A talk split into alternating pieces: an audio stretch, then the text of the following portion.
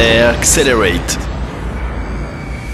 Pour cette dernière émission hein, de la saison, avant qu'on vous laisse sur des vacances bien méritées, on a envie de vous parler d'une start-up lausannoise qui a fait parler d'elle ces derniers mois. Cette start-up, elle s'appelle Swissborg et on est aujourd'hui accompagné de Cyrus Fazel, l'un de ses cofondateurs. Salut Cyrus. Salut. Ça a commencé en fait avec euh, une discussion hein, avec un autre cofondateur. Vous êtes deux. deux cofondateurs. Deux cofondateurs, donc le deuxième étant Anthony. Et euh, bah, l'idée est, est partie d'un robot advisor intelligent, puis elle a un petit peu évolué. Mais peut-être que tu peux nous dire finalement qu'est-ce que c'est que Swissborg? Ouais il est devenu, comme, comme, comme, tu dis bien, de plus en plus intelligent. Le but de Swissbox, c'est de créer une plateforme de wealth management qui est gérée par la technologie de la blockchain, mais aussi qui compense aussi par sa philosophie de la blockchain, c'est-à-dire rendre la technologie et l'industrie le plus accessible, le plus ouvert, le plus, le plus transparent, et aussi que toutes ces données soient stockées euh, dans la propriété de chaque personne. Donc euh, le, vraiment le but qu'on a chez Swissborg, c'est d'en fait finalement ne pas travailler pour les 0,1% de la planète comme on a toujours fait à travers notre mhm. carrière de private banking ou de hedge fund, mais de vraiment servir le 99 autres de la planète et pour être sûr que finalement ben, tout le monde peut avoir les mêmes services qu'on a dans une banque privée suisse. Mhm. Alors tu verras, tu auras un mix de questions néophytes, ça ce sera les miennes, et euh, de questions un peu plus avisées, ça ce sera plutôt celle de Jérémy. Ouais. Euh, J'avais envie d'enchaîner en fait avec un point, j'ai trouvé assez fascinant de lire ces articles sur Swissborg. Puis moi, si tu veux, j'ai noté que si c'était un train à grande vitesse, il aurait en tout cas euh, trois compartiments. C'est une solution où il y a trois bouts, je trouve, qui vont bien ensemble. Il y en a peut-être d'autres, hein, tu me diras finalement si j'en ai loupé quelques-uns. Le premier, c'est vraiment bah, la simple question d'une plateforme qui souhaite optimiser des placements financiers. C'est peut-être la plus basique, mais j'aime bien rappeler euh, finalement la base. La deuxième, c'est un fonds d'investissement qui est basé sur les cryptos. Et on combine ça en fait avec l'utilisation de la blockchain et des smart contracts de telle manière à avoir vraiment une solution fluide. Quoi. Ce que je me demandais, c'est finalement, vous avez commencé par quoi? Bah, Le but, c'était au départ vraiment d'optimiser la gestion, donc de permettre d'avoir des portefeuilles individuels qui soient customisés pour le risque de chaque personne. Hmm. Ah, c'était vraiment ça, de faire de la recherche. Dans... Très souvent, on peut être content ou, déçu par rapport à une performance d'un portefeuille, mais là on est le plus déçu, c'est quand quelque chose ne correspond pas vraiment à ce qu'on a acheté. Et c'est là où en général un client euh, qui, son portefeuille ou peu importe du produit qu'il achète, c'est là où il a la plus grosse déception. C'est de savoir si ce qu'il a acheté correspond vraiment à ce qu'il voulait en fait. Mhm. Et le, sur-mesure, on arrive à une société, on a de plus en plus besoin de ce sur-mesure.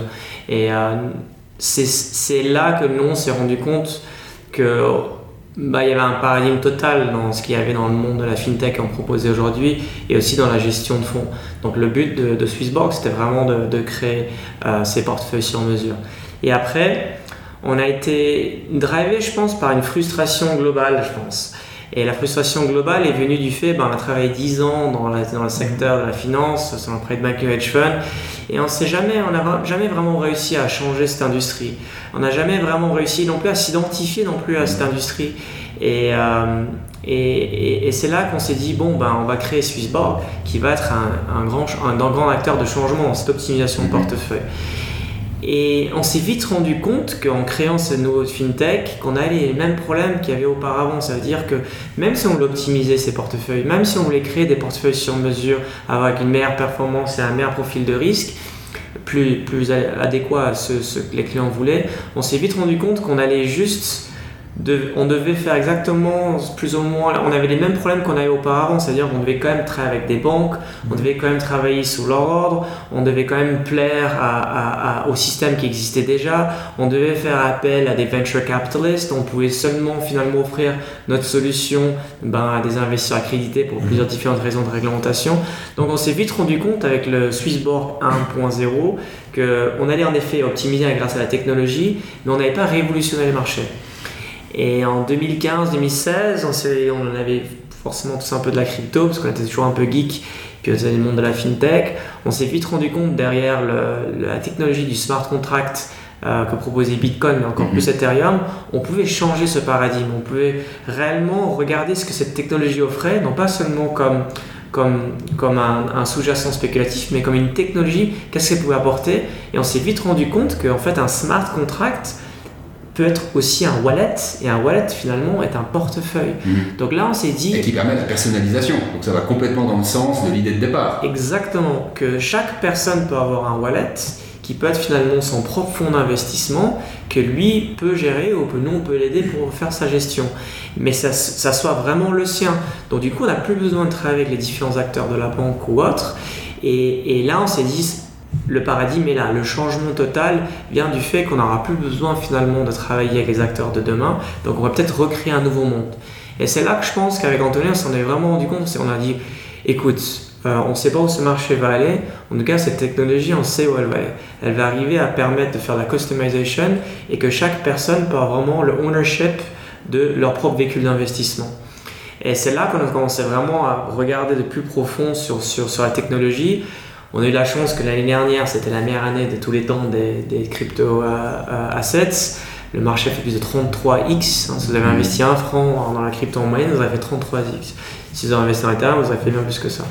Et, et, là, on s'est rendu compte que la technologie plus euh, la, la, la, cette classe, il y avait deux acteurs qui faisaient vraiment, ça faisait énormément de sens. Et la troisième, c'est quand on s'est rendu compte qu'il y avait les ICO. Et les ICO, pour nous, c'était le meilleur, euh, bah, la meilleure solution qui peut englober tout ça. Ça veut dire que vous n'avez plus besoin de demander de l'argent aux family friends, vous n'avez plus besoin de faire des seeds A, ou euh, Series A ou Series mhm. B avec des venture capitalists. Vous pouvez directement trouver des contributeurs de tous les pays dans le monde et faire que ces contributeurs ben, investissent dans le projet, mais aussi deviennent, ils deviennent, si vous voulez, les premiers bêta users de votre mhm. plateforme aussi. Donc c'était la combinaison parfaite de la technologie, là cette classe, les ICO qui nous ont dit bon, on va clair, clair net bifurquer de modèles et on va créer Swissborg 2.0 qui sera vraiment euh, euh, empowered by the blockchain euh, ecosystem. Mm-hmm. Donc l'objectif, c'est vraiment de rendre accessible en fait finalement l'investissement au plus grand nombre. Hein. Tu as parlé des 99% tout à l'heure. et finalement, bah, cette mission qui est l'ADN de, de, Swissborg, est-ce que tu peux nous dire finalement aussi d'où ça vient? Parce que c'est une vraie mission, donc ça veut dire que vous devez l'incarner. Et, c'est une mission en plus qui n'est pas facile, je pense. Ouais. Non, c'est pas facile, ouais, c'est sûr. Et d'où c'est né en fait finalement ce projet? Non, elle vient, elle, vient de la frustration. Je pense que chaque génie vient d'une frustration. Euh, que peu importe l'industrie où on est, la frustration c'est toujours elle qui crée l'innovation derrière et qui crée le fait que euh, c'est ça qu'on a envie de faire parce qu'on a eu tellement de mal de, de, de s'ouvrir des portes que du coup on n'ouvre plus là, cette porte-là, on recrée une maison avec une nouvelle porte. Mhm. Et, là on a vu qu'il y avait vraiment une opportunité de marché qui était énorme, mais plus que l'opportunité de marché, il y avait une opportunité je pense personnelle, autant pour euh, Anthony, autant pour, euh, pour moi, ou autant, autant pour Ken, ou Alex, mon frère, ou Christophe, autre personne, on s'est dit pourquoi pas essayer de changer le monde? C'est peut-être utopique de dire ça, mais on s'est vite rendu compte qu'en fait c'est possible. Moi-même qui ai commencé à travailler dans au, projet des Nations Unies pour le développement, je me suis toujours dit un jour bah, je vais travailler dans la finance longtemps. Pour, pourquoi? Parce que la finance ou la technologie c'est les deux, les deux côtés où ça, dans un sens on peut avoir du pouvoir. Et ensuite ce pouvoir je voulais toujours le rendre au peuple pour rendre enfin un monde meilleur. Et, et derrière Swissborg il y a eu ce côté un peu utopiste qu'on peut finalement démocratiser tout le wealth management et notre ICO, c'était un peu le, un cas assez exemplaire dans le sens où on a levé une grande somme d'argent de 50 millions de francs à travers 25 000 personnes à peu près dans le monde et 149 pays. Et il y a une banque privée qui a investi en effet 5 millions, mais on a aussi une personne, un Tunisien, qui a investi 5 francs. Et plus ou moins, on a même norme, qui ont les mêmes tokens finalement. Mhm. Et, et, bien sûr, c'est seulement le début, c'est pas une réussite là ici, c'est juste le début de l'histoire. Mais c'est déjà transformé que finalement, en fait, la blockchain pouvait permettre à ouvrir les portes à tout le monde et, et, notre modèle qui, était qui est aujourd'hui une proof of meritocracy euh, permet finalement à chaque contributeur qui contribue à quelque chose à la, au network euh, ben, est rewardé. Et c'est ça vraiment notre but. Mhm. Et puis je pense aussi en 2015, quand j'ai changé des côtés des hedge funds, que j'ai très longtemps les côtés des hedge funds avant private banking, j'ai pas mal voyagé aussi. Je pense que tout le monde a fait un peu son tour du monde en Suisse et on se rend compte vite, ben oui, en Suisse on est tous heureux, tout se passe très bien. Mais euh, finalement, quand on va en, on va en Birmanie, en Afrique, en Inde, dans différents pays, on se rend compte ben, y a plein de personnes qui n'ont pas accès à ce qu'on a. Et la banque de demain, c'est pas une banque qui va être créée euh, dans un building. Ça va être euh, juste un smart wallet qui est dans un smartphone. Mmh. Et, et, parce que c'est juste une logique. Et on le voit déjà en Chine, rien qu'avec WeChat aujourd'hui. Donc on s'est dit que bah ouais, pourquoi pas servir le monde entier que juste servir finalement juste une, infime population. Il y, a un point que tu as mentionné qui est, qui est particulier dans, dans, dans, ton projet, puisqu'on voit aujourd'hui dans, dans le space euh, de, la, de, la, blockchain, beaucoup de projets d'infrastructure. Vous, vous êtes euh, bah, plutôt du côté des, des dApps déjà. Euh, donc, on va utiliser la blockchain pour vraiment rendre un service aux utilisateurs. Et donc, tu as parlé effectivement du, du power of meritocracy, le, le, côté démocratique en fait de, de la plateforme. Comment ça fonctionne réellement? Bah, on s'est inspiré encore une fois un peu de côté la Suisse, parce que finalement c'est Swissborg, même si on est owned by the world, on a été conçu ici en Suisse avec des, valeurs finalement qui sont assez suisses. Et je pense, de toute façon, dans la, blockchain, c'est très suisse. Euh, la blockchain, c'est décentralisé. La décentralisation. Euh, il y, a ce côté de, des différents, des questions de votation qui sont un peu similaires. Et puis, nous, on s'est inspiré le premier du, référendum suisse. Mmh. On a dit que c'est finalement le modèle politique qui marche le mieux dans un sens. Euh, s'il est bien organisé autour, qu'il est bien animé. Et du coup, on a, on a pris ce, dans notre protocole, le premier, euh, donc la première technologie qu'on a offert, c'est de faire des référendums. Donc organisés comme en Suisse, je sais pas, à peu près 5 à 10 fois par an, à différents référendums, des questions dans lesquelles bah, s'occupe de la gouvernance de notre société, dans quelle direction on devrait euh, plus ou moins partir. Et, par rapport à ça, bah, chaque personne qui ont des tokens nos CHSB ont le pouvoir de voter. Et en votant, on les rémunère. On les rémunère en leur donnant plus de CHSB. Euh, sinon, on peut leur rémunérer en Ether. Et là, le prochain référendum la semaine prochaine, euh, on les rémunérera en plus d'un partenaire qu'on est en train d'organiser, une ICO qu'on est en train d'organiser, qui sont des, des tokens qui s'appellent LX. Donc c'est aussi un, moyen aussi de bah, nos token holders de, voilà, de, voter, de, faire leur, boulot de méritocratie pour être rewardés finalement. Mmh, mmh.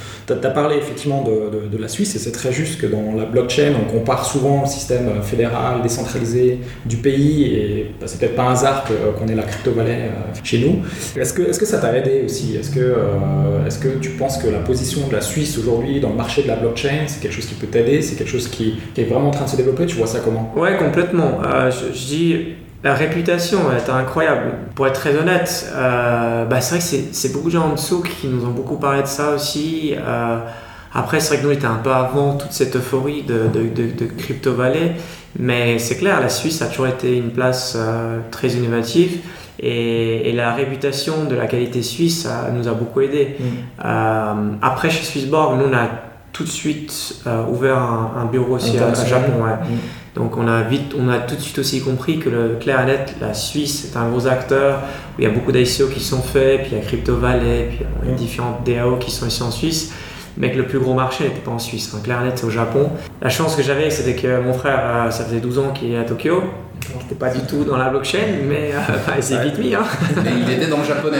il était dans le japonais, exactement. Et puis Ken Yagami, c'était un ancien investment manager qui traîne dans plusieurs banques pendant les 30 dernières années, assez vite euh, rendu compte de la grandeur de la blockchain et de la crypto, et donc c'est vite joint à nous, et puis on a construit l'équipe japonaise qui nous a beaucoup aidé aussi à créer une communauté japonaise, et puis une communauté euh, en, Corée et d'autres pays aussi, ouais, asiatiques. D'accord, et du coup les ressources que tu as dans l'équipe, etc., est-ce que c'est -ce que c'est compliqué? Parce que c'est vrai que souvent on, on se dit aujourd'hui chercher des développeurs euh, blockchain, etc., c'est hyper dur. est-ce que ben, de ce fait-là, d'être aussi présent au Japon, est-ce que ça facilite les choses euh, Pour l'instant, alors nous, on sait pas tellement, on n'a pas de développeurs au Japon. Aujourd'hui, on a quatre bureaux, on aura un cinquième le mois prochain. Donc on a un bureau ici à Lausanne, qui est là où il y a tous les rôles. Ensuite, on a Londres, où c'est plus sur le marketing, le support, mmh. euh, le design aussi. Euh, on a Toronto qui est plus sur tout ce qui est AI et tout ce qui est, on va dire, financial engine. Euh, on a des gros partenaires aussi à Londres qui s'occupent aussi de tout ce que notre financial engine aussi. Euh, et le Japon, c'est plus sur tout ce qui est PR, marketing et finance. Mm. Euh, donc du coup, l'exercice le plus difficile, je pense, dans la blockchain et dans n'importe quelle startup, c'est de commencer comme toutes les startups, c'est-à-dire travailler chez soi. Mhm. La construction d'équipe, ça commence toujours par chez soi. Aux États-Unis, c'est dans des garages. En, Europe, on n'a pas de garage, il fait trop froid. Donc, on travaille chez soi. Et en général, on est deux personnes, donc on travaille en pyjama, tout se passe bien, ou en caleçon. Puis ensuite, il y a un moment, il y a, il y a, forcément une femme qui vient travailler avec nous, donc on commence à être un peu plus corporate, on s'habille, et puis on, on, prend plus de douches. Mais le, problème, c'est qu'on arrive vite au même problème que tous les startups ont, c'est mhm. que bah, on n'a pas de cash pour payer les personnes. Et, que la seule conviction qu'ils ont en général, bah, c'est la, parole dans laquelle on, prêche. Donc c'est une, question qui est très difficile. Après, on a eu la chance de bah, la blockchain bah, permettre d'avoir pas mal d'Ethers. On a eu des Ethers de droite à gauche, puis personnellement, on avait tous un peu de crypto, donc ça nous permettait de euh, rémunérer quelques personnes euh, comme ça. Euh, et le plus gros challenge qu'on a aujourd'hui, c'est quand même on est sur ces quatre différents pays, et puis bientôt Séoul. C'est de construire une équipe qui, qui est décentralisée, mais qui mhm. arrive à comprendre mhm. tous les différents projets, qui arrive à bien que chaque product owner a son équipe euh, qui a bien travaillé ensemble. Euh, il y a aussi ce côté multiculturel que nous on pousse beaucoup. Mhm. On pousse beaucoup aussi le, equal opportunity entre les femmes et les hommes. Donc on est une équipe assez diverse, on va dire, ouais, divers, diversifiée. Ouais, diversifiée. Diversifiée et du coup, ben, avec ça c'est bien, mais ça c'est difficile aussi. Ouais. Moi j'avais une petite question, du coup je rembobine euh, au, début de, début de l'histoire où tu travaillais finalement encore dans le secteur financier en tant que collaborateur, hein, hedge fund. Finalement, vous avez eu l'occasion, Anthony ou toi-même, de pouvoir en fait en parler à vos, patrons. Parce qu'il y a, y a un lien qui était possible hein, entre votre activité euh, passée et celle que vous avez maintenant. Donc vous avez tenté le coup d'en parler à vos patrons ou bien même pas? Non, on a toujours parlé, mais le premier robot advisor, tout le monde était intéressé, mais encore une fois, c'est toujours le même problème, c'est que ouais, bah bien quand la solution est terminée. Mm. Et t'es là, ok, bah quand la solution est terminée, j'ai besoin de X euh, milliers ou X millions. Mm. Et après, tu as les venture capitalists, et tu dis, bon, euh, j'ai besoin de X milliers ou X millions pour finir mon produit. Ouais, mais attends, t'as as signé avec quelle banque ou avec autre ah bah oui, mais ils veulent voir le produit fini. Bon, c'est toujours, donc, c'est toujours ce problème de, de, du chien qui se mord la queue. Donc, euh, et après, quand on a commencé à parler de crypto, les gens rigolaient. Surtout en 2005, en 2015, 2016, 2017, c'était, c'était pour eux quelque chose qui n'était pas vraiment réalisable. Mhm. Puis après, les gens se rendent compte que c'est la technologie qui est derrière, que c'est clair qu'il y a, peut-être une bulle spéculative. Mais comme en 2001, il y a une bulle spéculative sur les, sur, sur, sur, sur les, sur les tous les différents tech et tous les différents de la bulle internet, mais aussi Amazon. Il y a la blockchain, il va avoir Amazon. Donc, euh, Et, est-ce que, tu, est-ce que le regard aujourd'hui de, bah, de ses partenaires un peu ou de ses institutionnels, il a changé? C'est clair.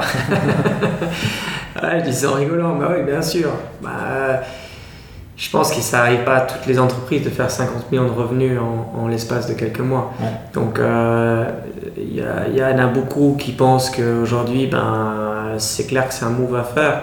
Après, il y a énormément de risques dans ce métier. Donc, euh, que ce soit autant risque politique ou risque de cybersécurité, euh, c'est quand même un métier qui se réinvente. Mm. Les gens de la finance pure et dure, moi j'ai toujours été geek. On a, je suis né avec la console, j'ai toujours été geek malgré le fait que j'étais dans la finance j'aurais dû être dans la tech depuis le départ. Et puis même chez Jusbert, j'étais toujours amené à travailler avec Portfolio Software.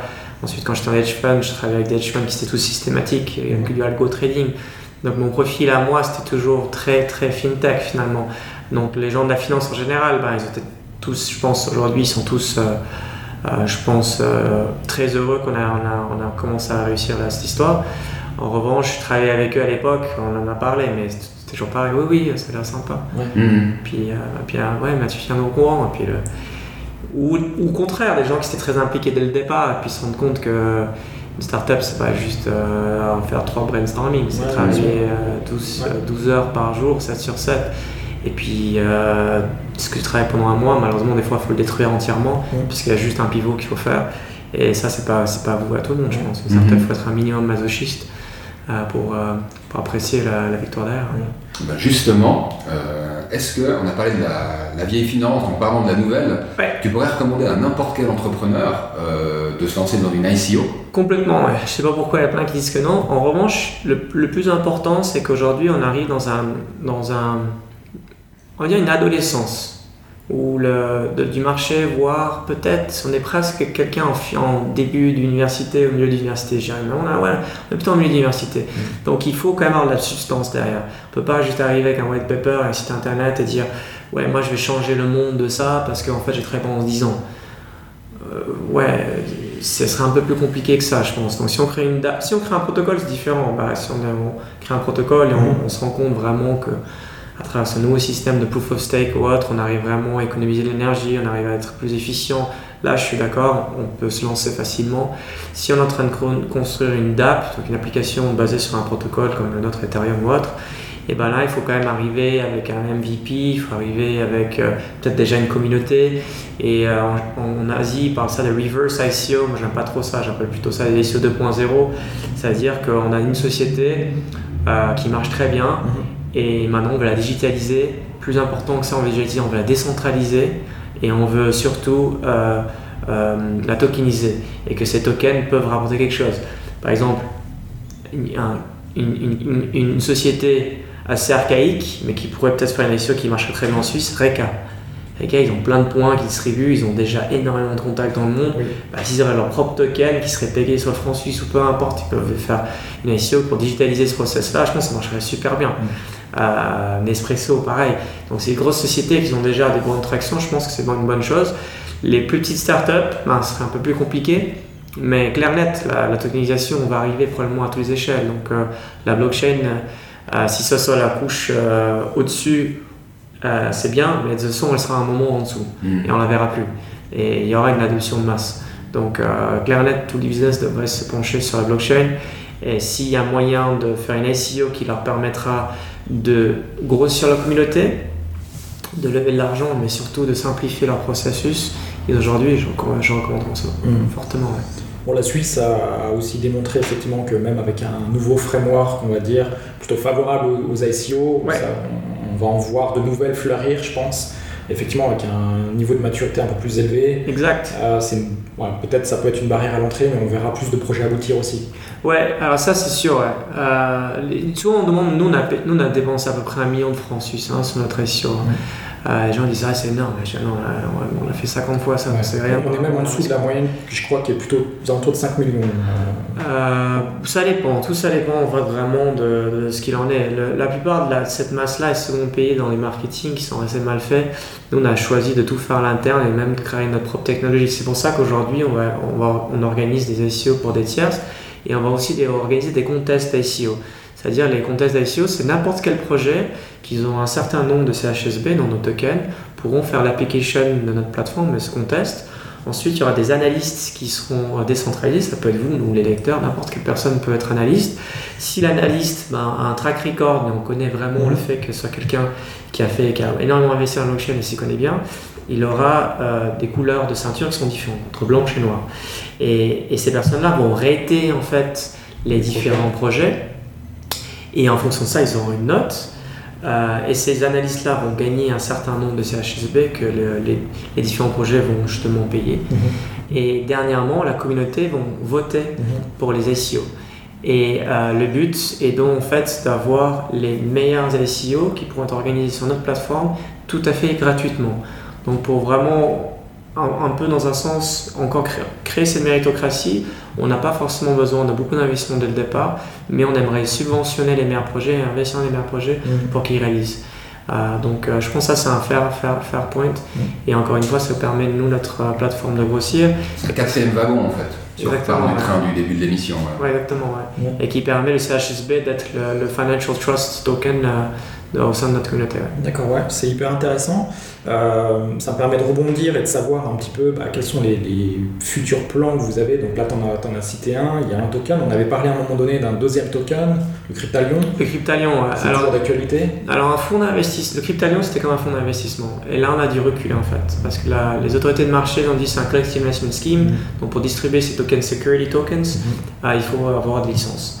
Et il faut donc du coup distribuer seulement les investisseurs accrédités on s'est pas arrêté là, on s'est pas dit bon bah on va pas on va pas faire des, systèmes d'investissement parce que c'est un background. Donc on fait ça pour des, clients institutionnels. Pour le monde entier en revanche, on est en train de créer un smart wallet, c'est one of a kind. En gros, la première étape c'est de faire son digital ID, de faire euh, know your customer, donc poser des questions, savoir qui est cette personne, savoir qu'est-ce qu'elle veut cette personne ensuite. La step numéro 2, c'est d'alimenter son wallet en francs suisses, en fiat ou en crypto. Et la step numéro 3, c'est de choisir des, indices de crypto ou des thèmes d'investissement par le futur. Et là, ça permettra à n'importe quel, encore une fois, n'importe quel investisseur dans le monde entier de pouvoir choisir donc un indice ou un thème d'investissement de crypto qui va ensuite être répliqué sur plusieurs exchanges et ensuite réconcilié au sein du wallet de chaque personne. Donc chaque personne aura finalement son propre portefeuille de crypto assets qui vont être activement gérés par notre, plateforme et par ces smart wallets. Et si vous avez un franc ou, ou 100 000 bitcoins, ce qui est énorme, et eh ben, vous aurez la possibilité d'avoir ce portefeuille. Et, ça, c'est le début de notre Smart Mandate, qui est notre mm. protocole qu'on développera par la suite. Euh, ça, ça arrivera dans, les années à, suivre. Mais c'est d'être sûr que chaque personne peut jouer un portefeuille sur mesure en crypto. Et par la suite, on aimerait rajouter des security tokens et tous les autres tokens qui vont arriver par la suite, comme des actions, du real estate, des matières premières et autres. D'accord, excellent. J'ai vu que euh, Swissborg euh, organise également un event au mois de septembre, Blockchain Unchained. Exactement. Euh, donc il y a aussi cette volonté bah, d'animer un petit peu la communauté, enfin toujours d'animer la communauté. Exactement. C'est, quand même aussi dans ton, dans ton ADN et, avec les expériences que tu as menées. Tu souhaites nous en dire un mot? Qu'est-ce qu'on va y retrouver en fait dans cet event? Le but c'est d'avoir le premier event assez énorme sur la blockchain. Bizarrement en Suisse romande, il n'y a personne qui a pris euh, cette place-là. Donc du coup on s'est dit bon bah tant pis on va le faire nous-mêmes.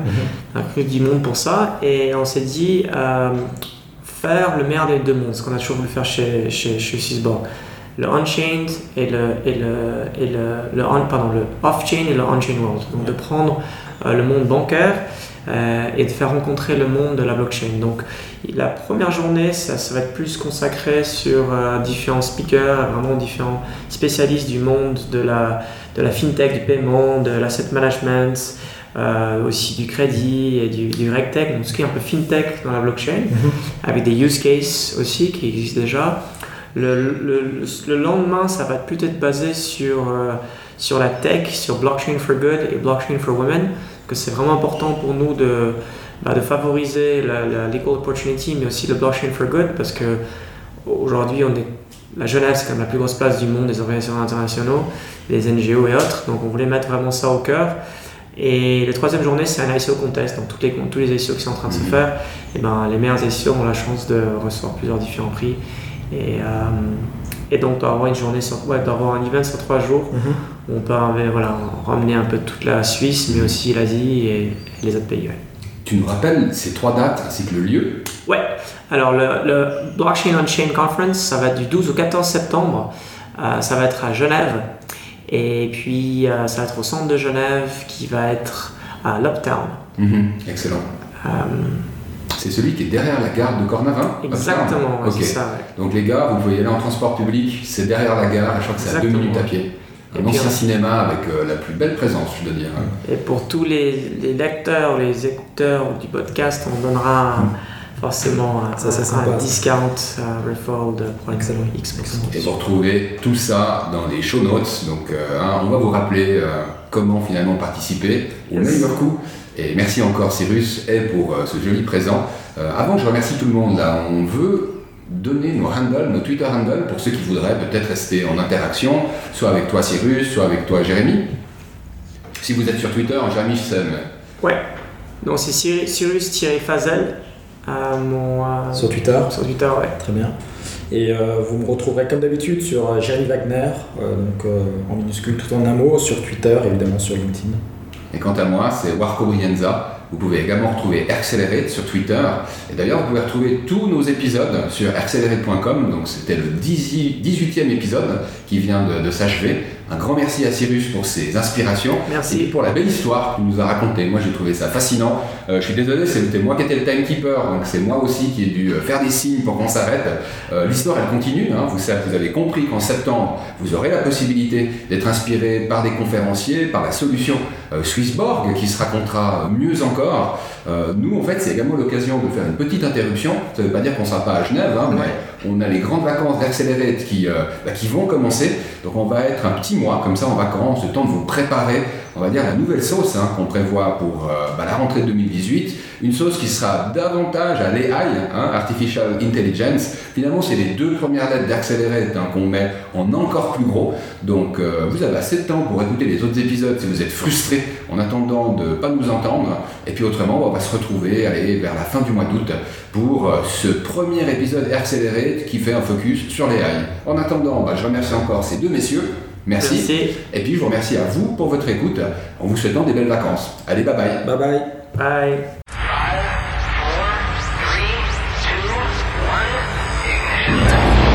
Accelerate